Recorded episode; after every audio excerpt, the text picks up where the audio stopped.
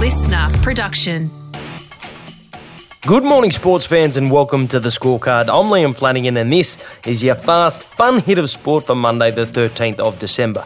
Today, a brave man gets between Bam Bam and his shoey celebration, the NBL turns into Fight Club, and Hazlewood Hazel won't be playing in the second test in Adelaide. But first, after 22 races at tracks all over the globe, the 2021 Formula One Drivers' Championship came down to a very simple equation. Whoever finishes first wins. Go, go, go! Mercedes Lewis Hamilton and Red Bull's Max Verstappen were locked on points heading into the final Grand Prix this morning in Abu Dhabi. And so it was simply a matter of who crossed the line first. Would Hamilton go clear of Michael Schumacher and claim his eighth and record breaking world title? Or would Verstappen, who has long been touted as the sport's next great champion, win his first ever crown? Oh, I just can't wait to be king. Verstappen had qualified fastest, but Hamilton was starting right next to him in second, and from the first lap, this was a Grand Prix filled with drama. We've been waiting for this all season long. The finale, the title decider, under the lights here in Abu Dhabi. It's lights out, away we go, and Hamilton gets a decent start, and he's already ahead of Max Verstappen. Hamilton took the lead off the start line and led for basically the entire race, but after crashes and safety cars, it came down to the final lap. So who won? Is Verstappen far enough back? He's going to make the lunge down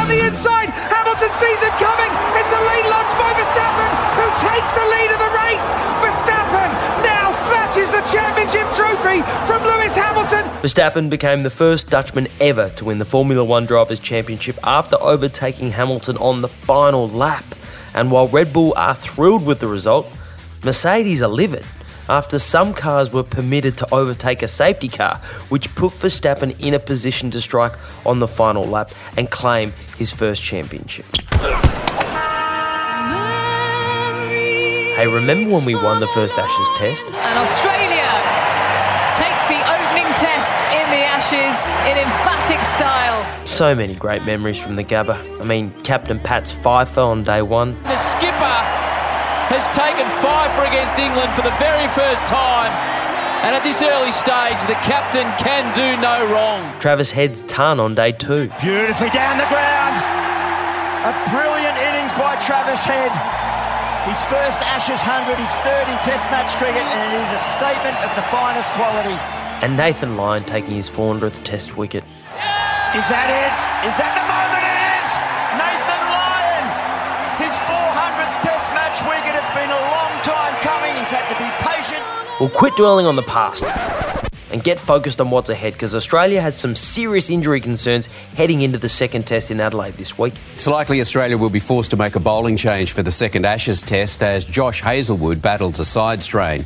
With four matches still to play in the series, Hazlewood will be rested. Hazlewood flew home to Sydney yesterday, leaving the Aussie squad, and will miss the second test match, with Western Australian Jhye Richardson the favourite to replace him, according to Triple M's Brad Haddin. I don't think the three Australian quicks to play all three test matches. And if Josh Hazlewood's under any injury cloud, this is a test you want Richardson playing. I I think he suits the pink ball test. He's been in great form, and I wouldn't take a risk on Hazlewood either. But Hazlewood isn't the only concern, with David Warner also in doubt after copping a Ben Stokes short ball to the ribs that saw him sit out most of day three in the field and fail to open the batting in Australia's short run chase for victory. The second Ashes test kicks off in Adelaide on Thursday, so make sure you sign up to Kayo to catch all the action. Gentlemen, welcome to Fight Club. Or as it was known before the weekend, the NBL. Glover has to get from one end to the other. Froling says good night, and Angus Glover The weekend of violent basketball started on Saturday when the local derby between the Sydney Kings and the Illawarra Hawks, the lead up to which had been engulfed with allegations of spying, ended in a scuffle after Sydney's Angus Glover disrespectfully stepped over Illawarra's Sam Froling, who was on the ground having blocked Glover's shot. And judging by the response from Froling and his teammates, basketballers don't like being stepped over. And then Glover with the step over. Froling, Jessup, none of the Hawks appreciating it. And while the Hawks got the winning coach Brian Goorjian's record 800th appearance as a player and coach in the NBL, that little dust up was a mere appetiser to the main course that Throwdown 13 between Melbourne United and the Southeast Melbourne Phoenix served up on Sunday. Oh, yes, sir. Yes, Quick, took a body.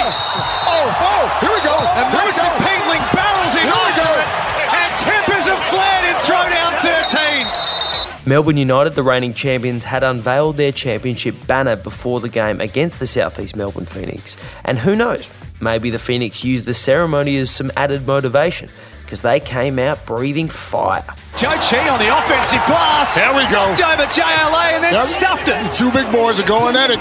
Here we go. But late in the third quarter, when the Phoenix Mitch Creek dunked on United's Matthew Dellavedova, and Delly's teammate Mason Peatling apparently did not appreciate Creek's celebration of the slam, barreling into Creek and sparking the second NBL melee of the weekend. Oh, oh, here we go. And Here Mason go. Peatling barrels in Here we onto go. it, and tempers have flared in throwdown 13. Really silly stuff by Peatling. Not necessary. Maybe he was thinking if we can't win the game, let's win the fight. And if that was his thought process, then good for him, because he did lose the game. The Phoenix triumphed 94 to 86.